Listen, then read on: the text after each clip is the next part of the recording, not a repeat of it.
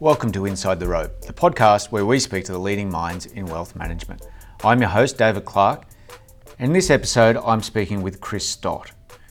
Chris is the Chief Investment Officer and Portfolio Manager of 1851, the emerging companies fund that he co founded two years ago. Since then, the fund has produced a compound annual growth rate of 33% per annum. We talked to Chris, amongst other things, about his outlook of the market and where he see, sees things going from here.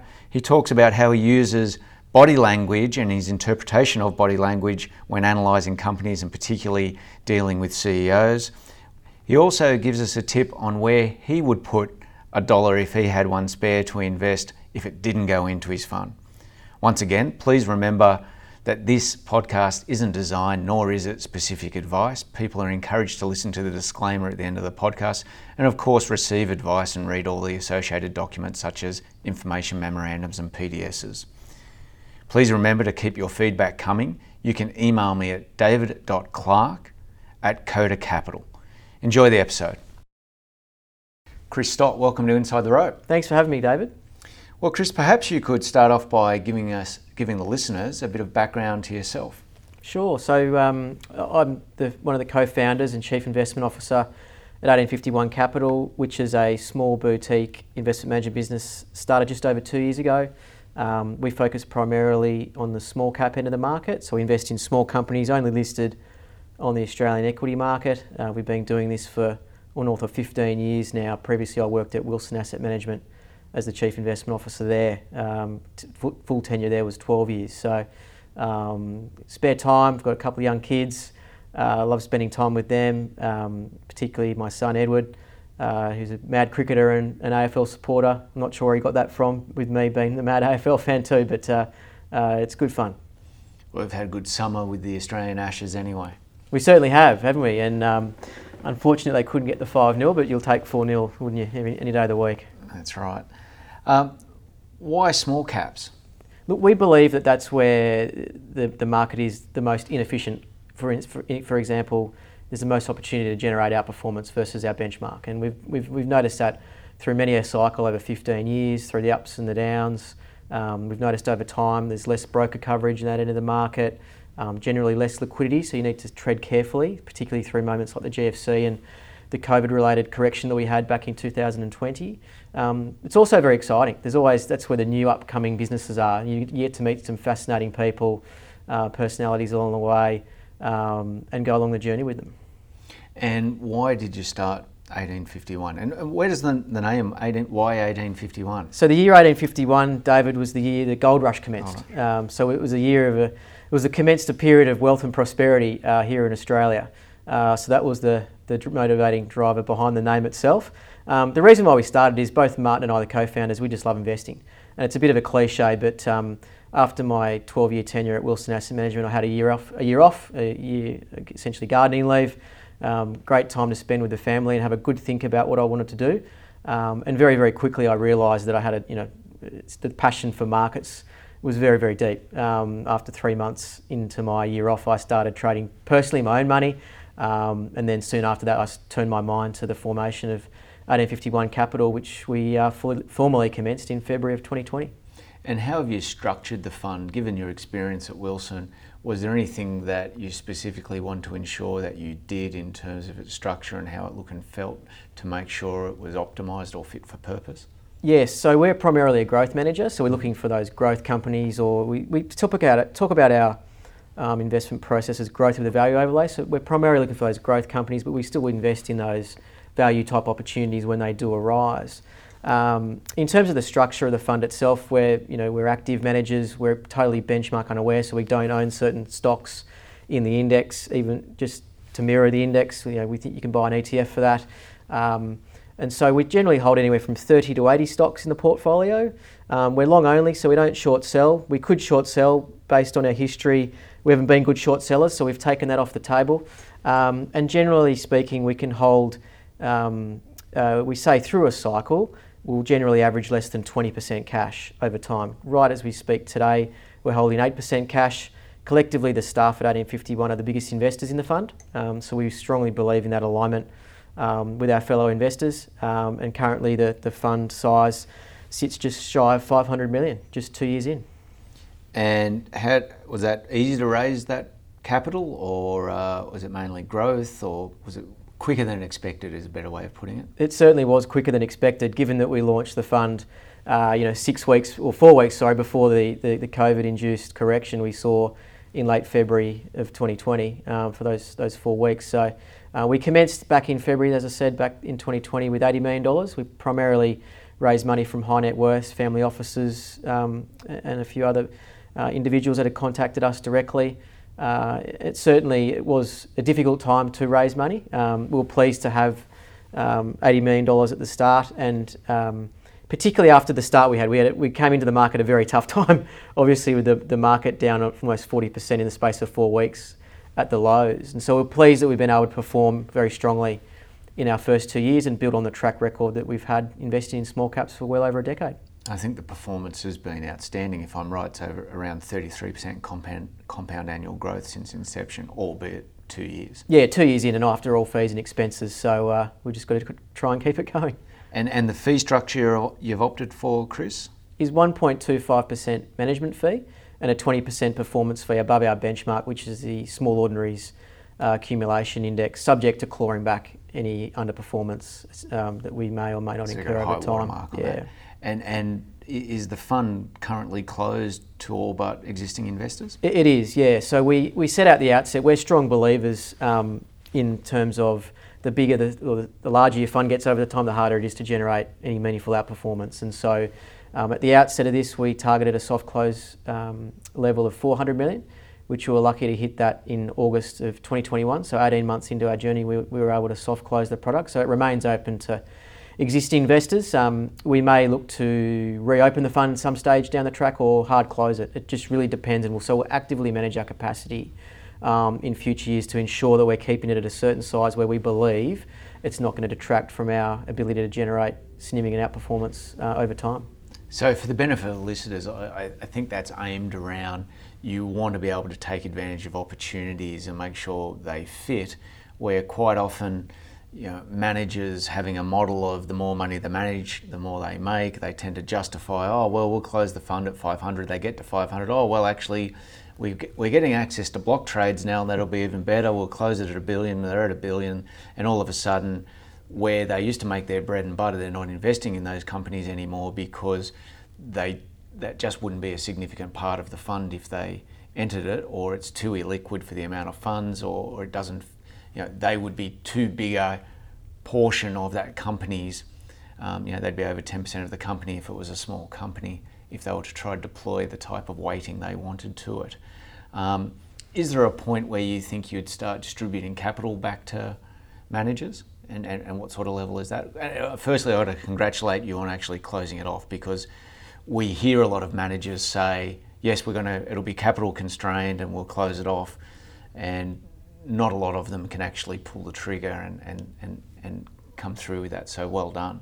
But at what sort of level do you think notionally you might return capital? six to eight hundred million, and that's based on a history of investing in the small cap space in Australia for well over a decade. And so we've we've been through this before, where we've um, been part of a business that's growing quite quickly and substantially, and we found that around that six to eight hundred million level was around the time where it started to really impede or our ability to outperform. And as you mentioned before, you, you're investing in a company, um, you know, with 100 million of, of uh, assets under management, a 1% weighting, you know, is quite manageable, $1 million. If you're, if you're investing a billion dollars, it's 10 times that. And so your ability to get set liquidity wise on the market and move around on the buy and sell side becomes very, very difficult. We've lived that, we've been through that experience and we want to ensure that doesn't happen again. So we do have various option as you, options, as you mentioned, before we actually fully hard close the fund off uh, down the track. One of them is distributing capital back to investors, and, that, and that's uh, one tool. The other tool that we've got at our disposal is limiting people's ability to reinvest distributions. So we're an annual payer of distributions at the end of every financial year. Um, there's a trust structure. We distribute out what's there to be distributed if there is one to be paid. Right now, we've got about 60% of our investors that, that reinvest that distribution. So they're probably the two obvious tools that we've got at our disposal uh, before we have to sit down and have that serious hard close discussion. But as we as we sit here today, um, that's the sort of level that we see it as a, as a prudent thing to do. Uh, prudent thing to do. So it might be argued that you've had some pretty good tailwinds when you've opened up this fund, which is fortuitous to come in at almost the bottom where COVID hit. Um, and, and it might be argued that coming into 2022, as we see interest rate concerns, um, inflation concerns, a rotation from uh, companies that were valued with very, very low interest rates in mind and uh, high growth, aggressive valuations, and pretty much everything in that space, whether it's cri- crypto or digital related or um, you know high tech companies without earnings or a, a, clear pathway to earnings being valued at high multiples. All of those seem to have been hammered in the January that we've just had. Um, how, how have you fared through that period and how are you thinking about that given that you have a, a growth uh, sort of disposition? We've fed uh, uh well so far. Um, in January, the portfolio outperformed the benchmark by 1.7%. So we were down absolute. So we hate losing money to start, mm-hmm. but um, we fared pretty well in a sense. That, as you mentioned, that those a lot of those growth companies, particularly in that technology space, have under, been under enormous pressure. And the main driver of that has really been um, the market adjusting to the forward-looking guidance around interest rates. Um, you know, it, it, appears as though that interest rates, both here um, and more so in the US, will go up a lot more than people think over the next 12 months. Well, the market's pricing that. We're of the belief, and particularly on the back of the RBA governor's comments recently, is that the, the tightening cycle here may not be as quick as some people are expecting. Um, look, our, our base case forecast is that the first rate hike here in Australia will be in August of this year. Um, the RBA have been really clear around two things needing underlying inflation to be at the upper end or even above that 2 to 3% range. Currently, it sits at 2.6% in the underlying terms. And also wages growth uh, to be stronger north of 3%. And wages growth, we haven't had at that level for well over a decade, and that was potentially a policy mistake made coming out of the GFC was they started the tightening cycle too quickly, and we never we've seen anemic uh, growth in wages for well over a decade. So our belief is that we'll see two rate hikes this year. The first one in August, and then potentially in Cup Day um, of this year. So the bond market's pricing in three to four rate increases as we speak. So we think that bodes well for the equity market over the next 12 months. We think the biggest risk to the outlook at the moment is that if the both central, central banks here and in the US tighten rates too quickly and perhaps trigger a recession in calendar year 2023. And what we've noticed over time, if you study going back through previous market cycles over the last 30 or 40 years, when you've had a period, a short term period where interest rates have gone up quite quickly, around that time or just before that moment, you normally see a correction in the market as it, as it adjusts to the, the new outlook for interest rates. And we feel like we've just had that through the month of January, where you know the lows, the market was down north of 10%. Normally, if you study these other cycles, 18 months later, a bear market uh, uh, commences. So we are very, we're watching it very, very closely, like everybody else. But that's certainly to us, barring another black swan event, new COVID variants, which I'm sure we'll get, which the vaccines will be able to treat um, uh, we feel as though that's the biggest risk to the outlook and as, as, we sit here today. So how we manage the portfolio through that is we hold a diversified portfolio. We've got around 70 different companies. At the moment, we're holding 8% cash. We've got the ability to go to 35% cash in 10 business days. So even though we primarily are a small cap or a micro cap manager, um, we've got a very high level of focus on portfolio liquidity and living through the GFC and also the, the, the, COVID crash, I call it, from 2020. That they're two of the best lessons and learnings you'll have through that period is liquidity is so critical at this end of the market.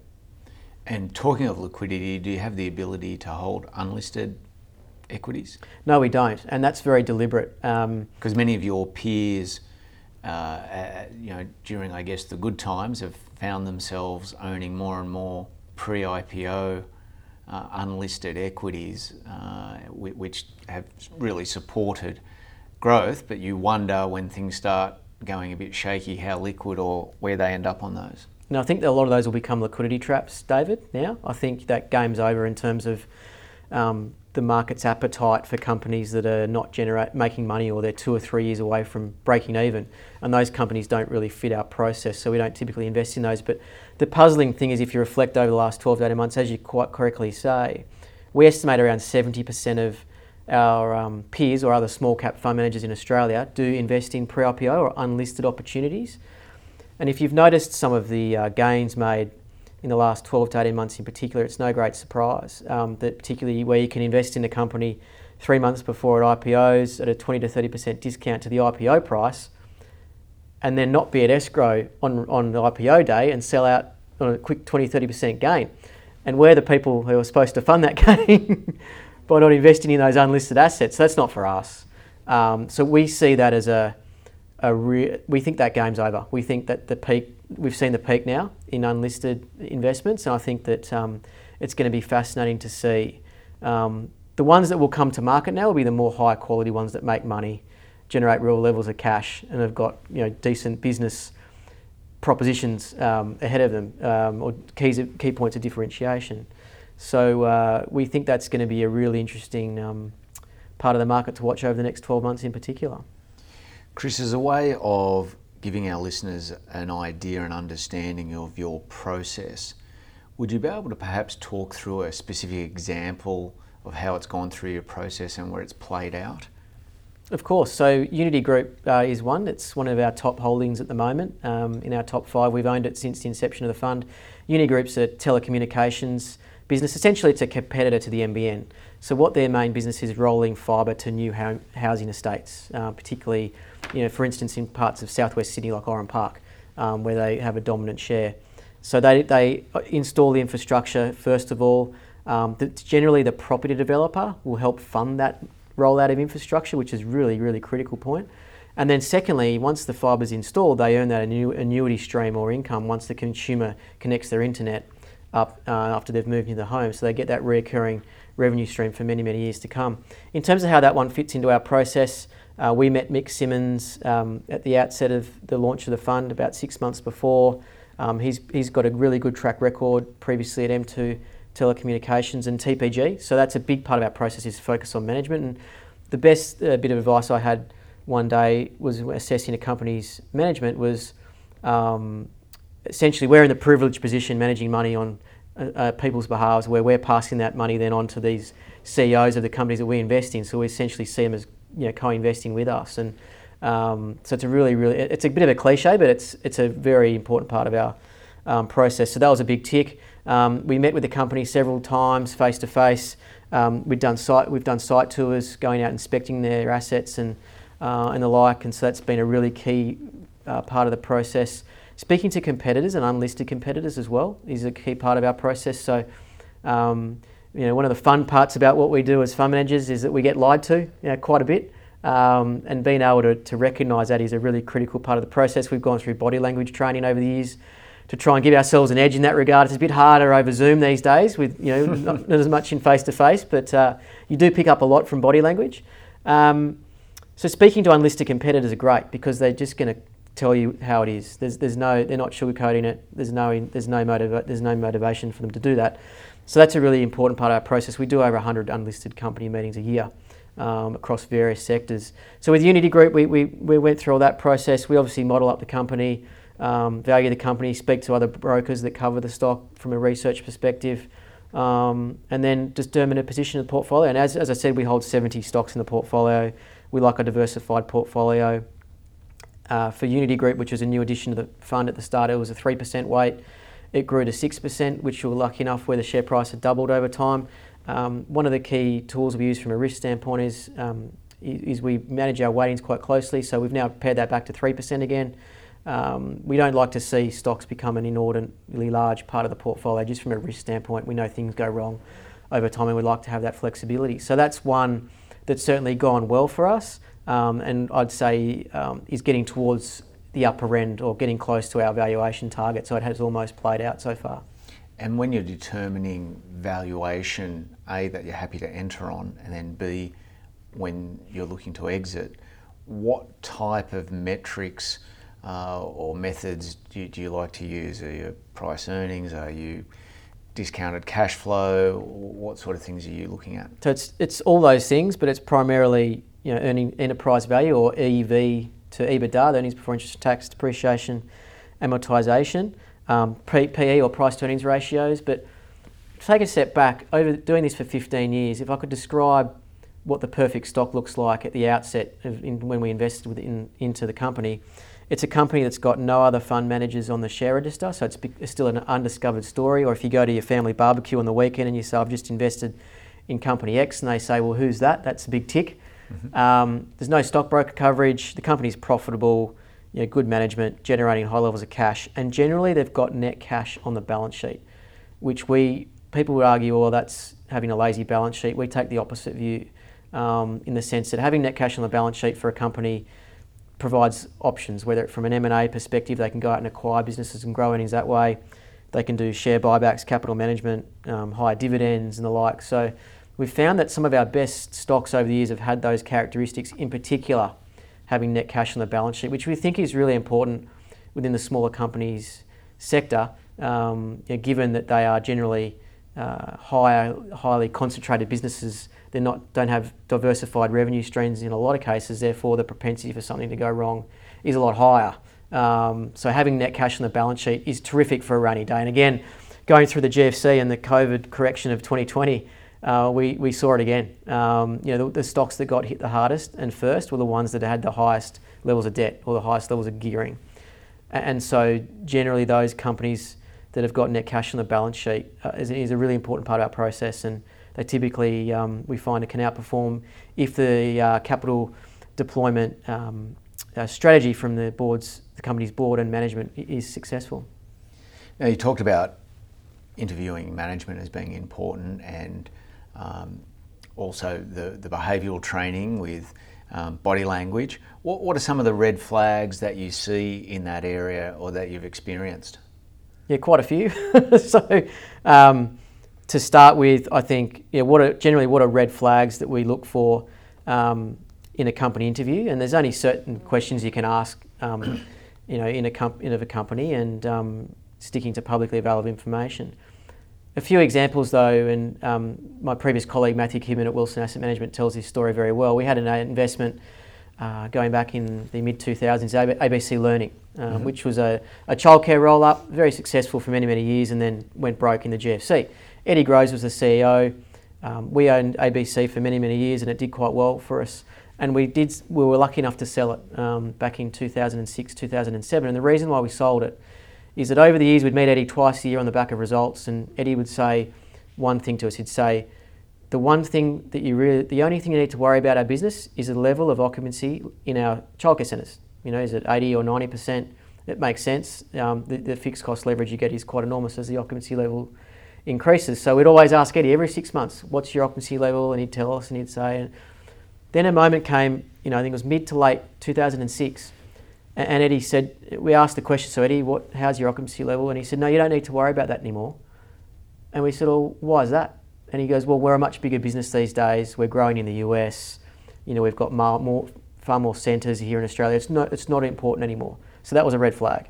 And so one of our key things that we do is we typically ask companies the same questions every time we meet them, just to make sure they're sticking to strategy, sticking to plan, the story hasn't shifted, you know, changes in remuneration can obviously do that and incentivise that. We saw that with Metcash over the years with Andrew Reitzer, where um, he was a terrific CEO for a very long time, and then all of a sudden his remuneration was was primarily tied to EPS growth. And so Metcash, grocery wholesaler, all of a sudden went out and started acquiring Autobarn, um, businesses that were clearly outside of their core competency or what we thought was their core competency. Get up the balance sheet, the balance sheet had too much debt and almost set the company broke. So um, th- they are probably some of a couple of examples of some key red flags that we would see when we're interviewing companies. And at the moment, are there any particular style of companies that you're really interested in uh, and, and, and are excited by that you see coming through? Yes, there always are, and particularly in the telecommunications space. So Uniti Group is one that we've spoken about. Aussie Broadband's another one you know, grabbing, um, so Aussie Broadband, you know, they're a, a, a, retail service provider from an internet perspective uh, for the listeners. So they are growing, one of the fastest growing um, companies in that part of the market at the moment. So they're in the process of taking over a business called Over the Wire, which is another ASX listed company, which we think will drive their earnings close to 100 million of EBITDA over the next 12 months. Uh, so the opportunities in that telco space um, are quite apparent. Um, at the moment, we have, don't have a huge level of um, ownership in the retail sector, but we think that that's starting to show a bit of value. Um, you know, we do own companies like Premier Investments, Nick Scali, and Beacon Lighting, which we think are first class from a management uh, team perspective uh, and growth profile. But we've seen a lot of pain in the retail space over the last 12 months after the great period of performance they had coming off the March lows, uh, 2020 lows. So we're starting to do a bit more work on the retail space. They've come under pressure, particularly on the cost side, uh, with supply chain issues um, and cost pressures, raw material price increases, and generally retailers don't have the ability to pass those on to customers, um, low pricing power. So that's one area that we're starting to look amongst, and we'll meet with a lot of those companies over the upcoming reporting season. And lots of people are talking about inflation, inflation coming through. I think anyone who's shopped for a new or second-hand car or a push bike or a surfboard or um, even gone to buy a property is seen that asset prices and the cost of things seems to have gone up inordinately. Are you paying any attention to companies in your portfolio that can pass on those prices, that have a price inelasticity, or is that something not of concern to you? Yes, absolutely we are. And so companies like you know, Premier in the retail space, so Premier Investments are the masters at that, you know, being able to absorb and pass on those higher costs. Um, whereas Adairs was another one more recently that announced a profit downgrade because their inability to pass on those higher costs. So we are looking for those stronger business models that have got the ability to, to pass on you know, those high level of costs. But when we look forward over the next, on the medium term, you know, we think that some of these, uh, particularly the supply chain um, and raw material prices increases that we've seen, you know, won't be sustainable. They'll come back down to more normal levels as the world returns to normal post this awful pandemic um, that we've been through. So there, there certainly will potentially be quite large upside for some of those companies from a margin perspective once those cost bases uh, start to normalise. And it will be interesting to see the companies that have passed on that in the form of higher prices, whether they give that back on the downside as well. Um, so that will be an interesting dynamic, we think, over the medium term. Now, on the flip side, you've articulated that you like companies that compete with Telstra. Um, are there any areas of the market that you look at and see and just go, oh, that's not for us, that you're really trying to sidestep or keep away from? Unprofitable companies in the technology space. Uh, there's too much hot air there at the moment. Um, uh, you know, we've seen ridiculous valuations. I mean, there's, I could list off a few. BrainChip's, one that comes to mind. It's got a market cap of $3 billion, and last time I checked, it generates, I think, $6 million of revenue last year. That's not for us. Uh, and we, so we think there's significant pain, further pain to come for a lot of those companies over the next six to 12 months um, on the back of you know, interest rates going up and people's propensity to own those longer type duration assets has started to deteriorate and we think will continue to deteriorate further from here. So that is one space which we can see coming under a lot of pressure uh, over the next six to 12 months. And I, it's a bit of a shame really because we were talking about the unlisted space earlier. What it's done is it's, it's forced a lot of companies to list on the ASX too early in their life cycle. You know, whether they're two or three years out from being break even. And I mean, give you an example. There's a, there's a little micro cap called Laybuy, which is a buy now, pay later business. So it floated right at the peak um, when buy now, pay later was, was all the rage and Afterpay was at $160 a share. And everybody wanted a piece of Laybuy, this new IPO, and it listed uh, with a, a, a, listing price of $1.50. It went all the way to $2.20. It was very hard to get any shares in the IPO. Everybody wanted a piece of it.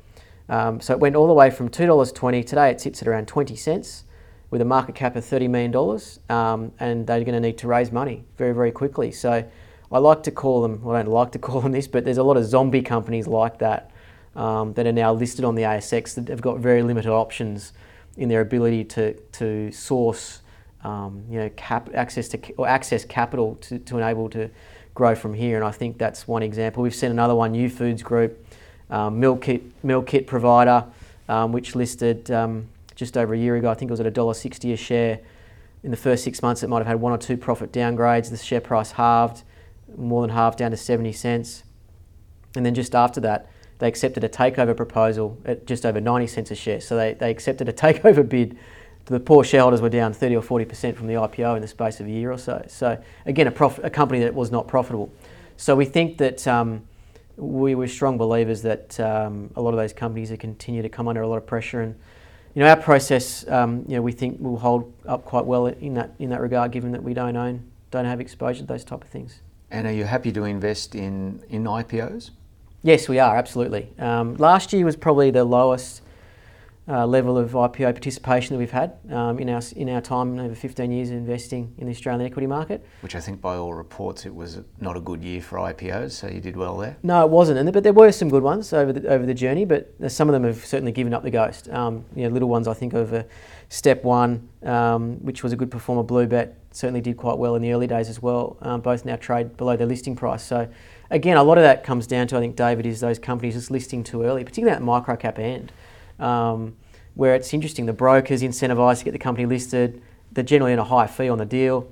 The fund manager loves it because they're getting a leg up on day one, generally 20 to 30% higher or more on the, what they've invested in at the pre-IPO level. And the company loves it because they're getting told how wonderful their business is and how great it will be to be a public listed company. And so, um, which so is interesting, Chris, because we're getting a lot of feedback from private equity that companies are now staying private for longer and the only way you're going to get exposure to technology and high growth companies is via um, private private equity.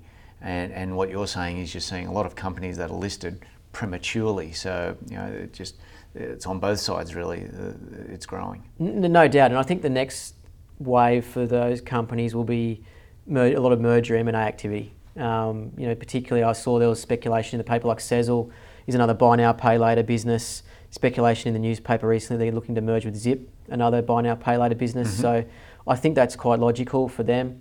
Um, but I think for a lot of these, I say zombie, zombie companies, uh, there's not not many other ways to go. Um, whether it be a, unless it's a privatisation or a, a, takeover bid, but it's hard to hard to accept a takeover bid, even say 70 or 90 percent below an IPO price in the last two years. It's very very hard for a board to recommend that to the shareholders. So um, I think that we're we'll return to what we had, you know, going back pre 2020, um, which was, you know, in my experience in doing this for 15 years, is that um, unlisted company investing in unlisted companies is very very difficult, and it, it generally doesn't work. Um, I, I, mean, I, the real life example I had back at Wilson Asset Management, inheriting the portfolios that I ran there for eight years back in 2010, was I inherited the portfolio. There were five unlisted investments in that portfolio that I inherited, so fresh set of eyes have come in. I've like, right, let's try and um, create a bit of value from these positions that all have been written down to zero and taken at various moments in time before that, anywhere from five to seven years before that. Um, when I left eight years later, they're all still there and they're all still worth zero.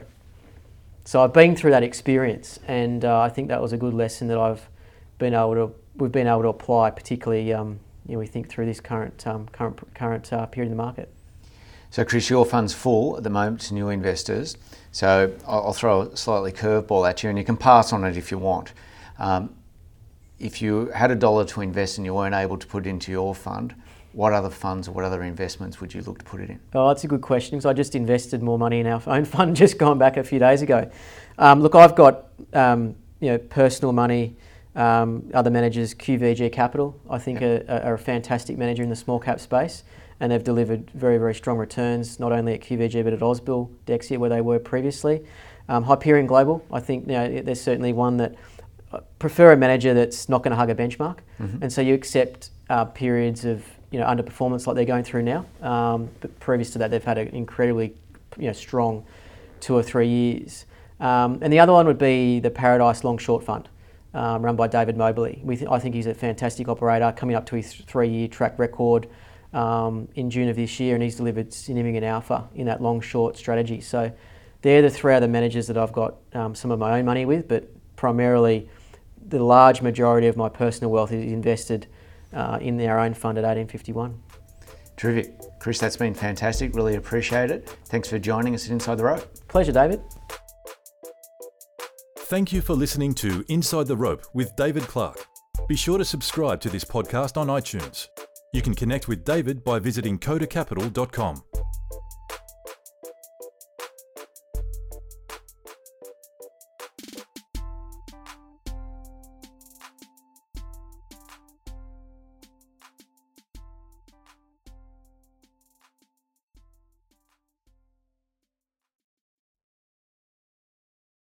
Any views expressed in this recording represent the personal opinions of the speaker and do not represent the view of any other party. If this recording contains reference to any financial products, that reference does not constitute advice or recommendation and may not be relied upon. Listeners in Australia are encouraged to visit www.moneysmart.gov.au to obtain information regarding financial advice and investments.